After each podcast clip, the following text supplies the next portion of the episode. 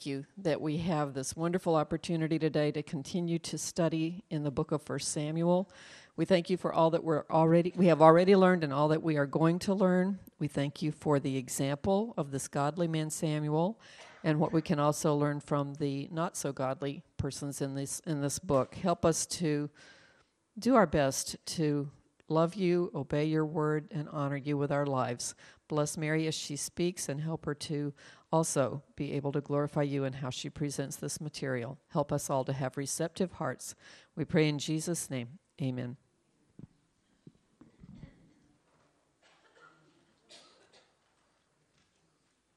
Okay. Uh, am I on? Yeah, I'm on. I can hear myself now. Um, it's hard to see me though, isn't it? I know. I got up here, put my stuff up here, and I go, this thing's really high. Oh, but I wanted to do a skip for you today, but I couldn't get two volunteers to be the oxen.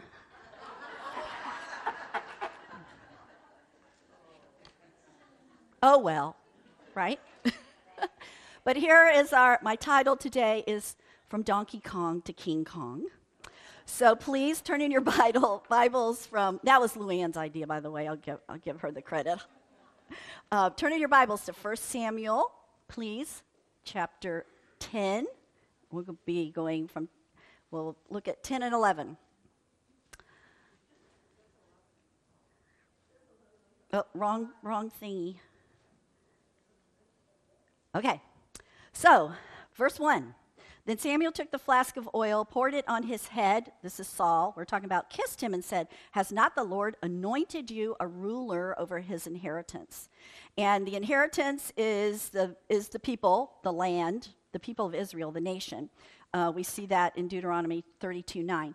But uh, anointing, if for those who may not know what that is, it's a setting apart or a consecrating or inducting for a holy purpose, an authorized separation for God's service. And oil represented God's spirit that would be poured out on an individual for enablement and empowerment.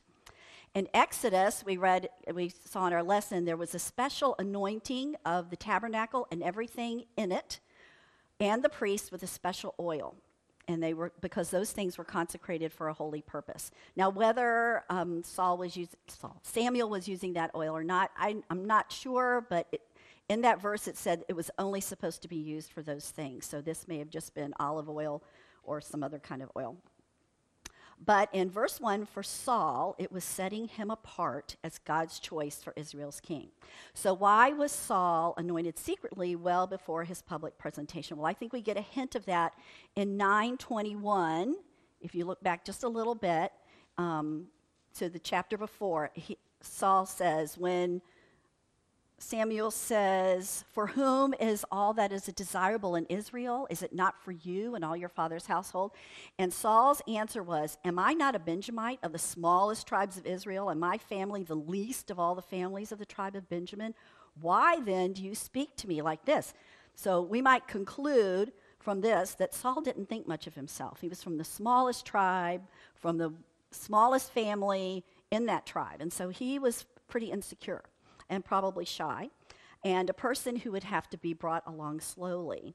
His insecurity was made worse, I believe, by a weak faith in God. He was dull spiritually. And we have to remember that we're still in the time of Judges, when despite the people giving up their idols, their spiritual condition leaves much to be desired. And Saul showed a lack of knowledge about the spiritual leader and judge of the whole nation. He didn't even know who Samuel was and uh, back in chapter 9 and he thought samuel needed to be paid to help him. So i think um, he was flawed just like we are and like many of the people we see in scripture like abraham and jacob and lots of lots of flawed people. I think that's what helps us realize the bible is true. If it wasn't if you were trying to impress people you know to get them to believe you'd make everybody perfect right but no, the Bible is filled with flawed people, and we all can learn from that because the New Testament says that we learn from the Old Testament. And so I think we learn a lot about, we learn a lot of lessons from those people that are flawed just like us. Um, consequently, Saul would need time to think and to adjust emotionally to one day being king. He may have felt emotions of unworthiness, a need for assurance, and a sense of inadequacy to do what God was asking him to do. And I'm sure there's many of us in this room who've experienced these same emotions when given an opportunity to serve God. Yet, he encouraged us and enabled us. And I can confess myself that when I was approached about joining this ministry, I had those exact feelings, exact ones. And then later, when they, I was approached about being administrative leader, Again, I had those exact same feelings. But I can tell you that because of all the encouragement I get from all of you and others, um, I can tell you one of the joys of my life, besides my faith in the Lord Jesus Christ, my husband, and my kids, is to serve you. And, oh, shoot. um, yeah, and to learn alongside you and grow alongside you. So it's a joy for me. And, and that's, and I think um, because we are encouraged and we have um, help from the Holy Spirit and we're enabled by God, then we can do these kind of things that we get such joy from. And, um, and we get to serve others. And that, I think that's why we're here, right? Um, so, anyway, God uses people to encourage. And so, God is going to use people to encourage Saul. And um, so we're going to see this when uh, Samuel talks to Saul about what's going to happen to him in 2 through 8. And you all know what that says. You've probably read it many times. And I'm going to go over it anyway, so I'm not going to read it. So Saul needed to be sure that Samuel had really spoken for God, and he needed assurance that he would have God's help in the task. So Saul will, will receive three signs from God that will encourage him and show him God will be with him. These are three divine appointments sovereignly orchestrated by God to do this. So the first one is two men will meet Saul at Rachel's tomb as after he leaves Samuel. In Genesis 35, we read about um, Rachel, and she dies giving birth to Benjamin. That's Jacob's last son and Rachel is his beloved wife, but she's, and then she's buried somewhere between Bethel and Bethlehem. But then these men speak the exact words that Samuel said they would. So that's a confirmation for Paul, Saul. Then the next thing that's going to happen three men on their way to the worship center at Bethel will have all, they're all carrying specific things. Samuel tells them that. And that he's to accept two loaves of bread from the one guy who's carrying the three. And this is significant because these men are on, on their way to worship and make offerings, and this was part of the wave offering. And Saul was being presented food designated for use by one who is anointed by a priest. Okay?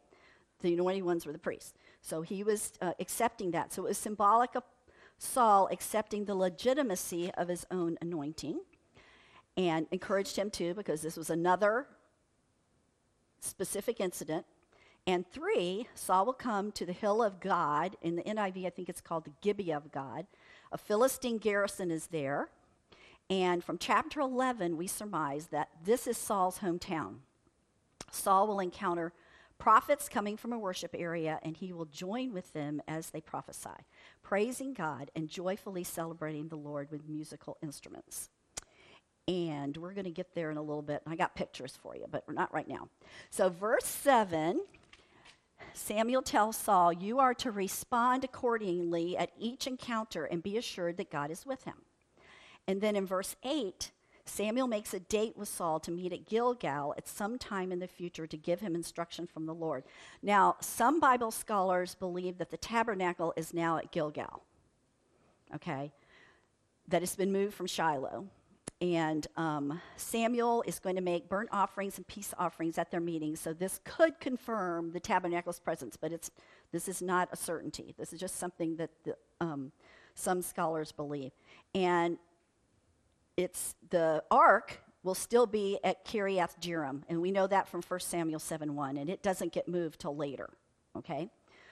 But it's possible Samuel and Saul might have met in Gilgal sometime between verse 9 and 17 to prepare for his public presentation and what he was to do afterward to begin to set up his kingdom.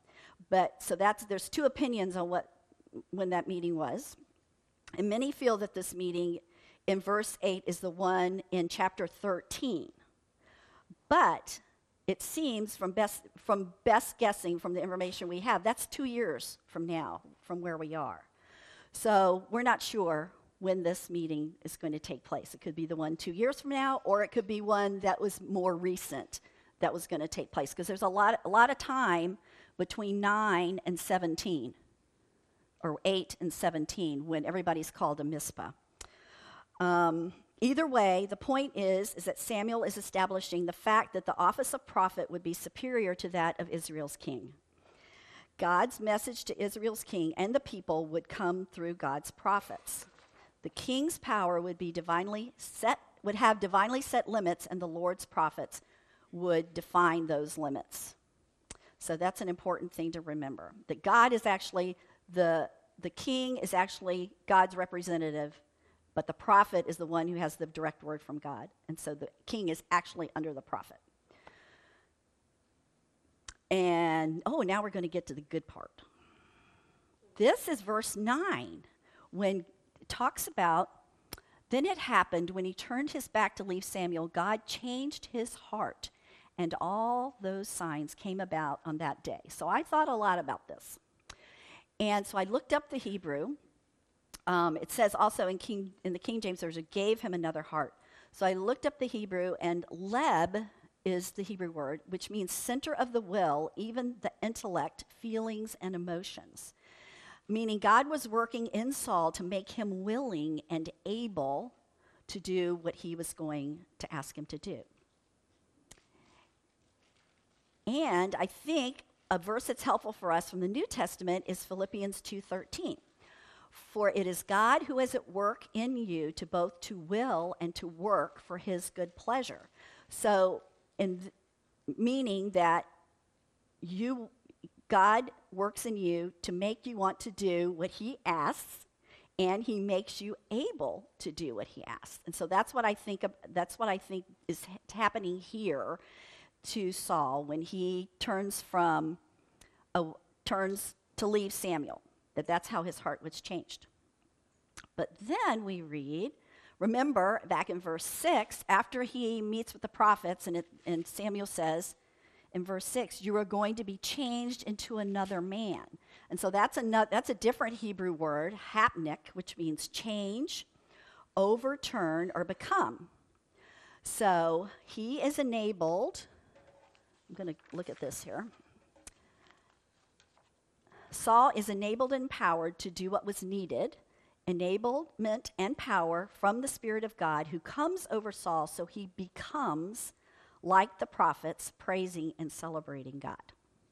So I thought that was very interesting. I liked, I liked looking, looking into that a lot. Um, now, verses 10 through 13, this is where he does join the prophets. Um, he comes upon them, he joins the prophets, joyfully celebrating the Lord with musical instruments and prophesies with them.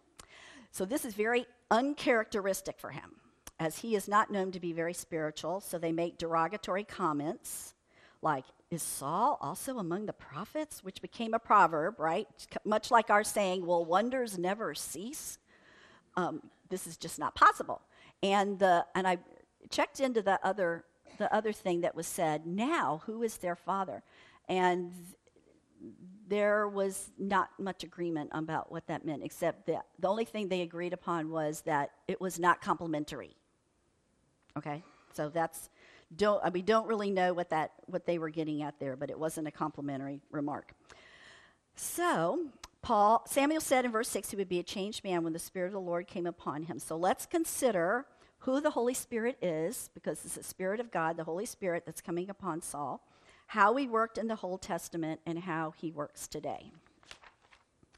So, who is the Holy Spirit? He's the third person of the Godhead, the Trinity, which, are, which is Father, Son, and Holy Spirit. And what does he do?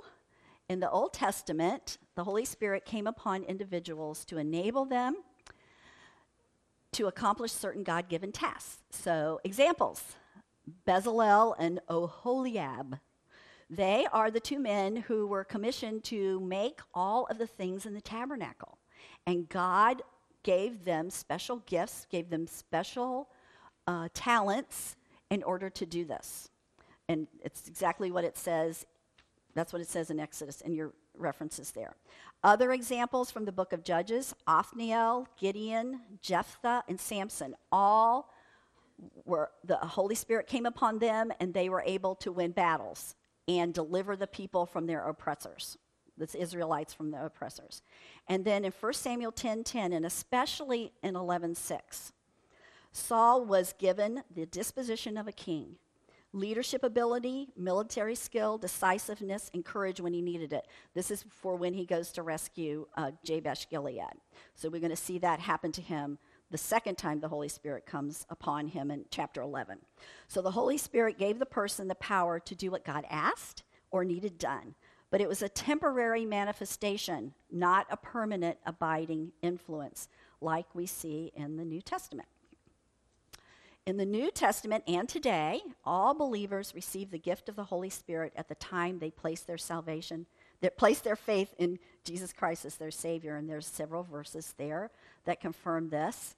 And the Holy Spirit is a permanent abiding influence indwelling all believers. So those of us who have accepted Christ as our Savior have the Holy Spirit indwelling us, and He helps us. The Bible says there's a myriad of ways that He helps us. He teaches us, He comforts us, He enables us. And there's a long list, but I didn't um, bring that with me today.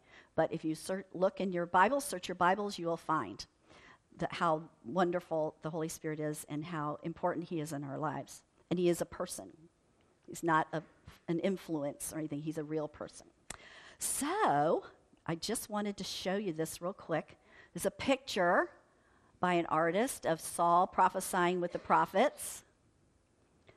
And then here's another one. These are all they're all kind of elongated, aren't they? They're just But anyway, just to give you a little idea what an artist vision was for that. And then um, in verses 14 through 16, Saul talks to his uncle, and you'd say, well, why didn't he tell his uncle about it? Well, I, I just guessed. I said, well, maybe he was afraid his uncle would laugh in his face or something. Um, maybe he was thought, well, I'm supposed to wait for uh, Samuel to tell me what I'm supposed to do. I've got to meet with him and let him tell me what I'm supposed to do. But I thought the most important reason why is because we read just before this, there's a Philistine garrison there in Gibeah. So if it got out that Saul had just been anointed king who's supposed to go and drive all these Philistines out, I don't think he would be alive for very long. So I think he didn't want the word to get out. Why, you know, why set himself up for, you know, being uh, chased by the Philistines out of town or whatever? Um, so that's why I think he didn't tell. But that's just my personal opinion. So now we get to the really, the really good thing, verses 17 through 27. So this is the public selection of Saul as the king. So this is a process public selection process and the presentation of Saul as king. So the people are called to Mizpah. So we don't know how long that took. So there's some time that happens in there between 9 and 17. And so all the people go there. Now, Mizpah has a, a, some spiritual significance to the people. It was, ironically, where the men of Israel gathered to bring judgment on the tribe of Benjamin in Judges 20 that almost exterminated that tribe and also where Samuel prayed for them after they removed their idols and began serving God alone. And it was not far from where Samuel placed the Ebenezer stone to, immor- to memorialize the Lord's helping them gain a victory in the battle with the Philistines. So this has significance for them. Now we have to remember, see, we're looking at verses 17 through 19. Now um, Samuel is judge, priest, and prophet. So now he's been put on his uh, prophet mantle, and he says to the sons of Israel, Thus says the Lord, meaning this is a message directly from God. God has delivered them from their enemies and oppressors all the way up to the battle at Mizpah itself. But then he says to the people, But you today rejected your God who delivers you. And that word in the Hebrew means an ongoing action, meaning I delivered you and I will continue to deliver you. Okay, so he says, I've delivered. All right, I got to go back. Who, who, the God who delivers you, meaning an ongoing action, from all your calamities and your distresses. Yet you have said, No, but set a king over us. Now, we would think such a statement should be followed by an announcement of judgment. However, God is prepared to permit what is less than ideal because how else could he deal with fallen mankind, right? There's some things he permits, so God will permit them to have their king, but it will be one of his choosing. And what I mean by so there's God's perfect will and God's permissive will. And so we see an example of this in Matthew 19 when the Pharisees came to Jesus and asked him about divorce. And, he, and Jesus said, From the beginning, it has been so. God created male and female. Where the, and the man will leave his mother and father and he will cleave to his wife and we become one flesh, meaning one man, one woman in marriage for life. But he permitted divorce. And that's why there was a why did he why did Moses permit us to have, you know, give certificates of divorce? But Jesus said it was because the hardness of your hearts that I permitted it because the Lord knew how evil and hard their hearts were, that those men might go and knock their wives off in order that they could go marry another. So he permitted divorce, in fact, to protect women. So that's what I'm talking about his perfect will versus his permissive will. And so he is permitting them to have a king when it was maybe not the right time. There was going to be a king, but maybe it wasn't God's timing yet. But he, so he's permitting them and letting them have it now. So the selection process is taken by lots. Lots were cast to discern God's choice. Uh, Proverbs 16:33. The lot is cast into the lap, but its every decision is from the Lord. And they used the Urim and the Thummim, which means lights and perfection. That's the translate, translation of it. And in Exodus 28:30, we read that the high priest breastplate that's where they were. They were kept in there for determining God's will. So Samuel was priest, prophet, and judge of the nation, so he was able to use these. And an example of when they were used is um, in Joshua 7:14, when they were uh, determining um, Achan's sin, when Achan kept, you know, the forbidden things from Jericho, and they were and they were experiencing uh, the defeat of Ai. And so they came back and says, "What's wrong?" And God said, "Somebody sinned. They've taken some of the consecrated things they weren't supposed to take." And then they used the lots to determine it was Achan. And then in Numbers 27 21, Joshua, Joshua was commissioned as Moses' successor with the Urim and Thummim before the high priest and the people. And the reason I think it was done this way is this was the prof- process used many times before to make decisions for going to battle, for apportioning the, prom- the promised land into individual tribes. And the people were familiar with it and knew God spoke through it. It was divine and not human manipulation. And the second reason is all the people would invo- be involved in viewing the selection. There's no doubt about the process. So no hanging chads. Does anybody remember that? Yeah, some young ones back there probably don't. They don't remember. But anyway, there's no hanging chads. There's no doubt about um, the choice had been made. And after the choice was made, that all the people would see Saul, his physical stature and appearance, and they would feel like he looked kingly and acknowledged God's choice. So there's, there's Saul, so tall and handsome and everything, looking like a king, right? Um, so then we see in verse 25 through 27 some really some really cool stuff because it's another encouragement for Saul. So Saul in 25 reiterates that it's Samuel who's the one in charge because he's the one who tells the people again how God wants the kingdom governed, and then he writes all the rules down and he's going to place it before the Lord. And since God is now a witness to this legal document, so it's going to be before him, because he'll be the one the king and the people have to answer to if it's violated. And but our God, He is so gracious and He provides vital information. He provides that vital information for the people and for Saul. And He also provides Saul with vital manpower by working in the hearts of valiant men who supported him and go back with him to Gibeah. So this is going to be the core of his standing army once battles begin and he's the kingdom set up and everything. Oh my. So, chapter 11. And so we don't know how much time has passed between what's just happened and chapter 11. But according to verse 5, Saul's already gone back to his farm. He's already gone back to, to you know, being a farmer and everything. Um, then, let's see, we'll talk about the Ammonites. They've been harassing the Israelites forever since they uh, made the journey through the promised land. They have been really antagonistic towards Israel. And this chapter, if you're familiar with Judges, especially chapter 20 in Judges, this is very familiar because Jabesh Gilead is in there, Gibeah is in there, and cutting up bodies and sending the pieces out to rally an army are in there. And I won't go into it because it's yucky. So you can go read it for yourself, all right? Um, so in verse 1, they besiege Jabesh Gilead, and then the Jabesh Gileadites, they just roll over and they say, Make a covenant with us and we will serve you. you they were never supposed to make a covenant with anybody. Anybody in, who was not, in, you know, they weren't. Let's just put it that way. So um, they didn't have any confidence in God.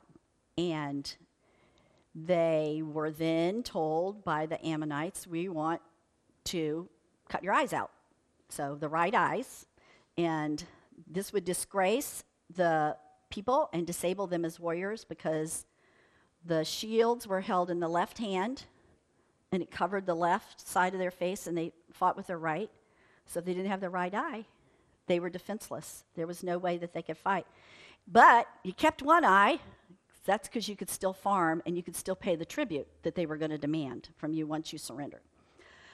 But see in verse 3, Nahash is so confident that, he, that he's going to be able to conquer them, he lets them send out messages. He lets the elders send out messengers. And because he feels like Israel's so weak, nobody's going to come. Plus, he's probably heard about in Judges 21 9 through 14, where when the Jabesh Gileadites were called to help exact, exact judgment on the tribe of Benjamin, they didn't come. They didn't come help and fight. They got punished for it severely, but they didn't come. So he may have heard about that, and so he's probably thinking, well, they're not going to come help them. But anyway, messengers arrive in Gibeah. Saul hears about it, and the Spirit of God comes upon him in verse 6 for the second time, and Saul is filled with righteous anger. So now we'll look at righteous anger. And there are times we ought to be angry, but one important caveat we must not sin in our anger.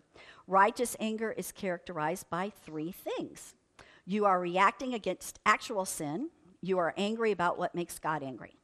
You are more concerned with the offense against God than the offense against yourself. You are expressing your anger in ways consistent with Christian character, which sometimes is not so easily done. Um, and I'll leave it at that. I can give you an example. I mean, the abor- abortion issue is a, a real example. You can channel that righteous anger into positive things like going to work at a pregnancy center, going on walks to support them, doing all kinds of things to help in that way. But the opposite of that, and has been done in the name of the Lord, is be aggressive towards people coming to the center, being physically confrontational with them or the doctors, or, or even going so far as to bomb the building. So that is the wrong thing. The other thing is the constructive, positive thing, being supportive in your in your righteous anger. Um, okay, next. All right, here's the battle. He amassed the people. He here's Gibeah. He calls. He cuts up the oxen, sends them all out, and says, "Okay, everybody, meet me in Bezek." So they meet in Bezek, and he's got 330,000 men and so then they're going to come over here. They get a three prong attack, south, straight on, and then from the north, just like Gideon did in um, Judges. And he does it at night. It's from 2 a.m. to 6 a.m. is when he attacks, so he catches them all off guard, and then they chase them all the way down here. And victory, right? Um, so, with that victory, came the full acceptance of Saul as king. Okay? And he could lead them in battle, they could see this, and with God's help, win. Saul acknowledged that fact when he gave God the credit. So I think we see evidence of a changed heart when he did that, as well as extending grace to those who would not accept him at first. They, because they didn't acknowledge him as God's choice earlier, that was actually rebellion and treason against God and would have suffered the death penalty. But Saul said, Nope, no one's dying today because we're celebrating because we had a, a, major victory over the Ammonites and God helped us. We give him the credit. So um, Samuel then led the people to a recommitment of their loyalty to God's chosen king at Gilgal, where they rejoiced greatly. So there's a picture. Oh, thanks, Luann. There's a picture Saul in the battle to rescue Jabesh Gilead. So, lessons for us today. One, when God gives you a job to do, He will supply what you need. Um, I think one of my, besides the I can do all things through Christ who strengthens me, that's Philippians 4.13. I think the one I like too is the Isaiah 41.13. For, um, for I am the Lord your God who upholds your right hand, who says to you, do not fear, I will help you. So I really like that verse. God frequently defies our expectations and uses the most unlikely people to do mighty things for him. Saul, we see that today, right? But a shepherd boy, David, a captive Israeli boy, Daniel, a fisher, fisherman, Peter and Andrew, a tax collector, Matthew, and a Christian hater, Paul.